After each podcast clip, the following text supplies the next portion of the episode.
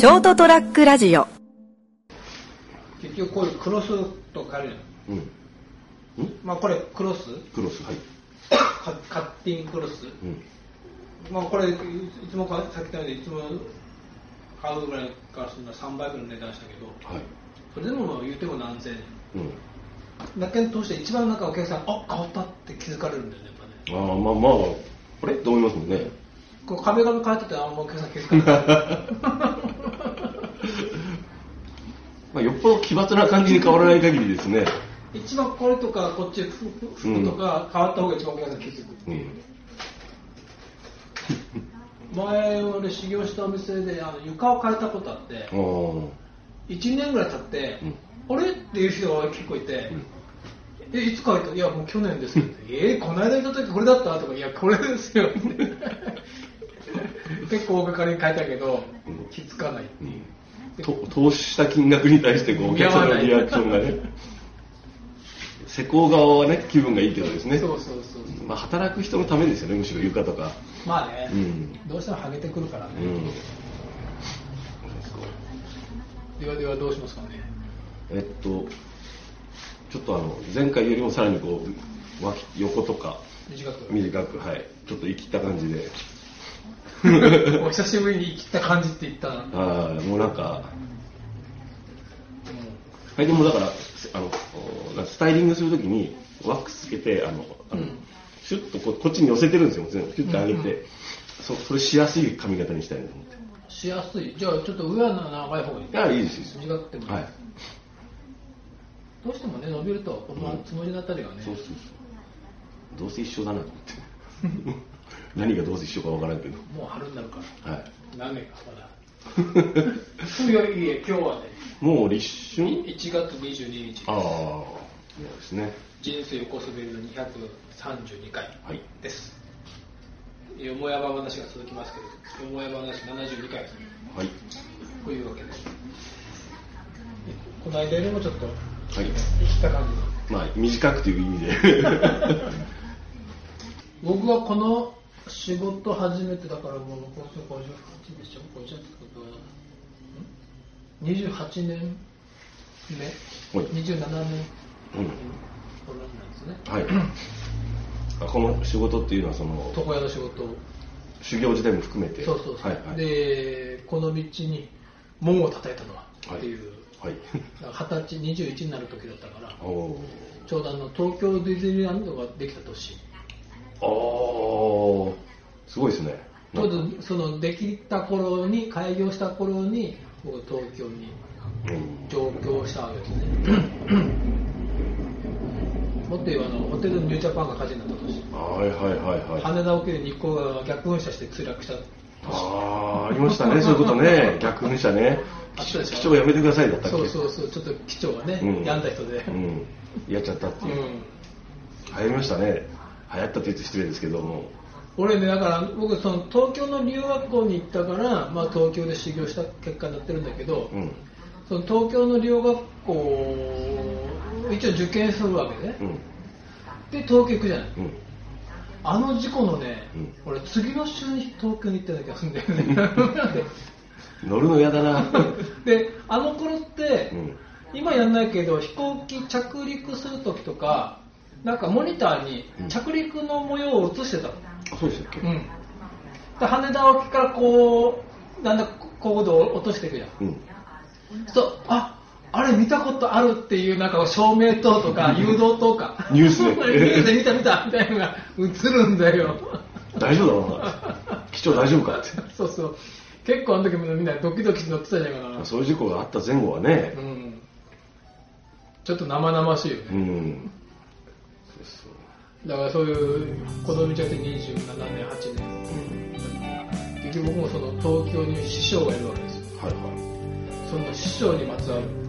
お話を今日はいたします。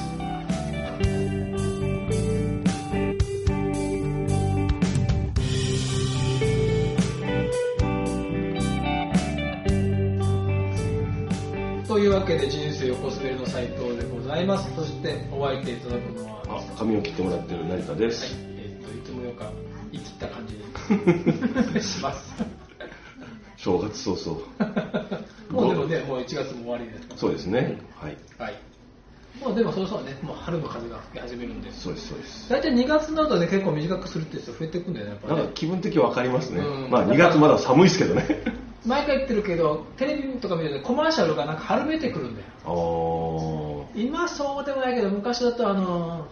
粧品の女性の口紅とかの宣伝がなんか春めいてきたりとか、はいはい、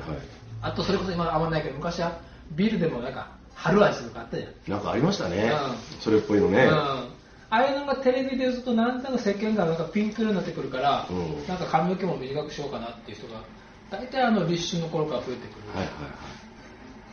い、ただ僕もその先駆けて前も短くしてたけど、うん、まあ、というわけでさっき言ったみたいに僕も東京に市長がおりまして、はい、まあ、東京の親父っていうかね、うん、まあ、ちょいちょいこうお話出てきますけどね、はい、まあね、おっかない、まあ、昔、うん、昭和はそうだったのかなと思うけど、うん、今のは絶対アウトだよなっていう結構あった時代がね、うん、まだね、いやだってなんかお客さんに対してこう、うん、まあ失敗っていうかね、うん、まあそうそうって言われないけど、うん、ちょっとねお客さんに対してちょっとまずい失敗をしたとかあった時に、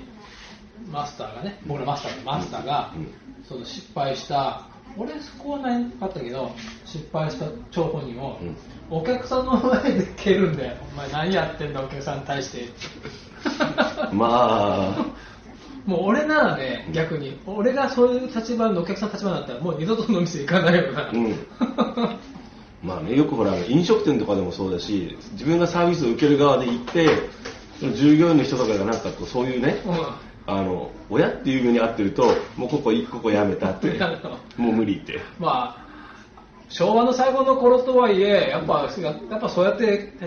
意外と失脚してたんじゃないかなと思うけど、うん、まあ、それをまた良しとするお客さんもいたのは間違いなくて、まあそうですね、まあ、そういうギリギリそういう最後の時代で、うん、僕はやっぱり掃除の仕方が悪くて、うん、僕が怒られて、うん、僕を指導するべき立場の先輩がね、うん、一緒に怒られて、お前がちゃんと教えてないからだ、そう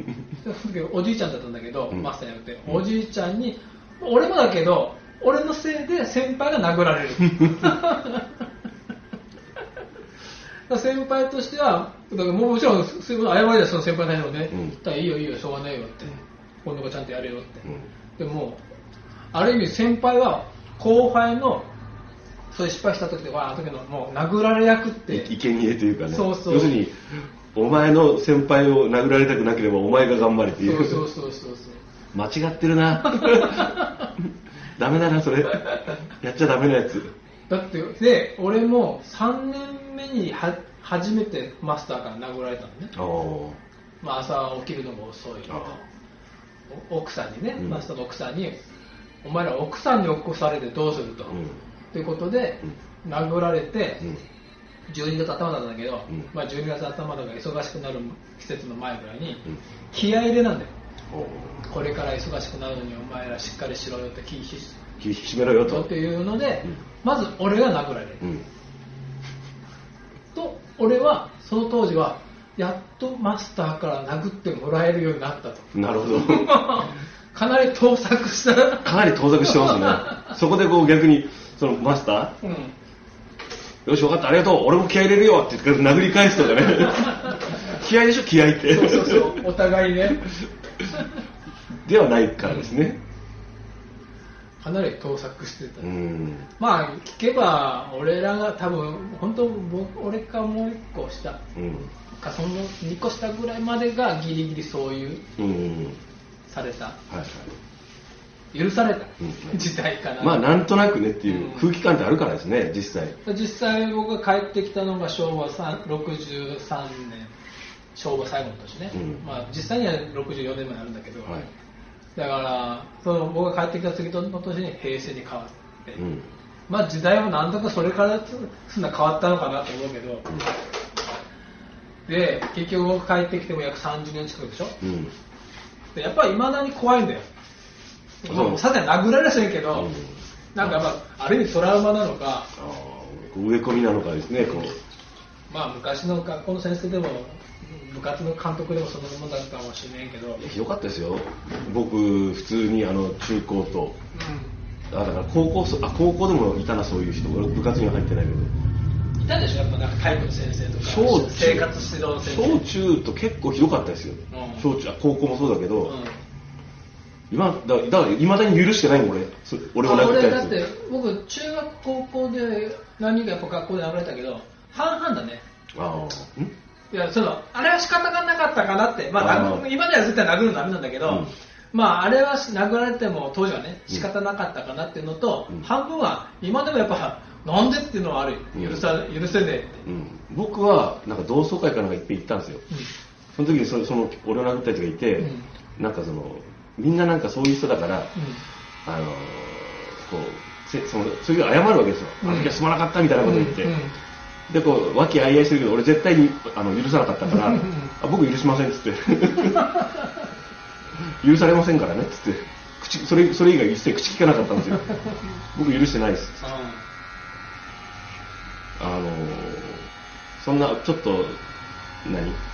成長した教え子たちと和気あいあいっていう気持ちには 100% させられたと思って俺は許してないからだってちょっと苦いに関しい思い出も返そう。そうすっきりしないまま一生生きなさいと思っていや俺も会うことがあったら言うと思うよ俺はあなたのことは許しませんあなたは私を殴ったことは覚えてないでしょうけどって、うん、今でもあれはすごい理不尽な殴られ方してたって思う、うん、そういやそれでそんな怖えマスターで、僕帰ってきてから30年ぐらい、はい、まあ、僕が向こうにいる間はうちの父母が、うん、当然のごとくお中元お歳暮を送るじゃないですか、はい、で俺帰ってきてから俺の名義で、うん、お中元お歳暮を送ってたんだよね、はい、今でも送ってんだけど、はい、でもまあ一応お礼状は来るわけよ、うん、もう作ったやつで、うん、先日となんか結婚の品をいただきありがとうございますで、季節だからご自愛くださいっていうプリントアウトしたハガキが来るわけよ、ね、はい、でまあ年賀状にしたってそうだけど、まあ、そんな感じでプリントアウトしたやつが来てたの、うん、それはね、うん、去年のお歳暮を送った時に、うんうん、やっぱハガキが来たわけね、はい、で表書きの俺の名前の写真のフォントでね、うん、あマスターからだと思って、うん、裏返したら、うん、いつものような、ね、先日は結構出しのいただき、うん、の横に、うん、マスターの手書きで、うん、てか多分マスターだと思うんだけど、うん、マスターの字って見たことなかったんだけどそれどういうことだろういやマスターの字って全然俺でも、まあ、昔あったもんだけど、うん、だからそれこそね初めてだよ、うん、だからここ30年近くその初めてマスターの直筆で、うん、お元気ですかと、うん、マスターも80になり、うん、皆さんのことを懐かしく思っておりますって、うん、手書きで書いてあって俺もう泣きそうだってていうかマスター大丈夫かなってこんなことをこんな謙虚なこと書いてるそう急に逆にでそれをうちのほら兄弟弟子の LINE グループがあるから、うん、こんなの来たんだけどって言ったら、うん、やっぱ兄弟子が俺のとこも来たってどうした初めてだよなこんなのってどうしたんだろうって急に心配になってもうたったちょっとメッセージを書いただけで動揺が走るっていうそうすごいなでその後に今度はまあ、お返しの品からのお返しが届いたんだよ、うん、マスターから、はい、だからこれはもう電話しなきゃと思って電話したら奥さんが出たんだけど、うん、初め娘が出て奥さんに代わって奥さんと話したんだけど、うん、でもうぶっちゃけ高校でってみんなちょっと驚いてるんですけど衝撃が走ってますが大丈夫みたいな話したあ大丈夫よってなんか暇になったからねなんかあったで書いてんのよみたいなだったんだけどでまあ、年取ったからねちょっとはね、まあ、弱くなったのかなって心がね、うん、なんかそういう弱さを見せる人じゃなかったわけよむしろねもうびっくりだよそういうことがあるのかって、うん、てかこれマスターの字っていまだに分かんないんだけど師匠の変化に動揺を隠せない弟子一同みたいな、ざわついてんだよまあだから今年ちょっとよ東京に集まろうなんてなってんだけどねそう顔見とくかって、そうそうそういやまあ何したってね、うん、いつ最後になるか分かんないし、まあ、それはですね、人間それは結局前も話したけど、僕はね兄弟弟子で兄弟子妹弟子も亡くなったから、うん、順番なんか関係ないんだけど、そうですね、まあ、考えたあんなね恐ろしかったマサも80になるんだったらまあね会えるじゃあっとこうかなって話になってて、うん、でマスターの誕生日は9月なんだよ。はい、で初めは11月に大体今年はね兄弟弟子で熊本に集まるって話をしてたから、うん、だから11月は今年は熊本じゃなくて東京に行くかみたいになったんだけど、うん、せっかくマスターのそういう親と会いに行くだったら誕生日好きが9月だから9月に行かないとか、うん、でいろいろこうみんなが都合を言い始めて、うん、だ結局じゃあマスターに聞いた方がいいんじゃないかと、うん、いろいろマスターもまだ今ねいろいろ忙しいはしてらっしゃるが、うん、保護士とかやってるから、うん、じゃあマスターに聞いてよって、うん後輩に言ったら先輩聞いてくださいと、うん、いやいやお前聞けよって言ったらじゃあ先輩ってのは一番先輩聞こうとかって聞きようなんか猫の首に鈴をかけたら誰だみたいな俺も今それ思ってたっていう話まんまじゃんでそこで今止まっちゃってんだけど行かないんだ誰もいやそんな心配するのは別にほらね行けるじゃんみんなって何もなんかみんなね、何月何日って合わせていかなくても、うん、心配な人は心配だけ行けばって思うんだけど、うん、やっぱみんな多少お金からまとまっていかんと怖いわけよ、分散させようって一人で行くと、うん、集中されるから、うん、みんなで来ましたってその方がなんかちょっと気使われないって思うんだけど、まあまあね、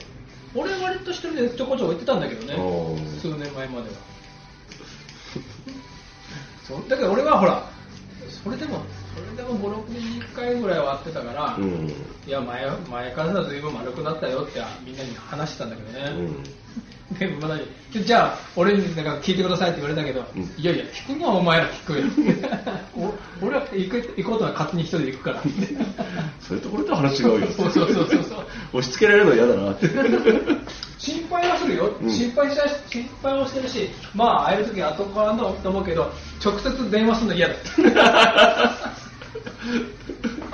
それはそれこれはこれまあ許容範囲があるから許容のね量がそう俺は会いにも行くし行ってるし、うん、電話もすあの何ていうのねえ、うん、連絡も取ってるけど直で、うんマスター9月11月のうちどの日が都合いいですかとか教えてくださいなんていう電話はちょっと俺は嫌だな、うん、なんなんまあだから今誰がね、うん、マスターの首に鈴をかけるかの話が混乱してないからなるほどネズミ年だけにねうまいね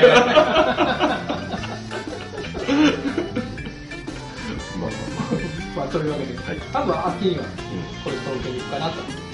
思っている次第でございます。ではではおやすみなさ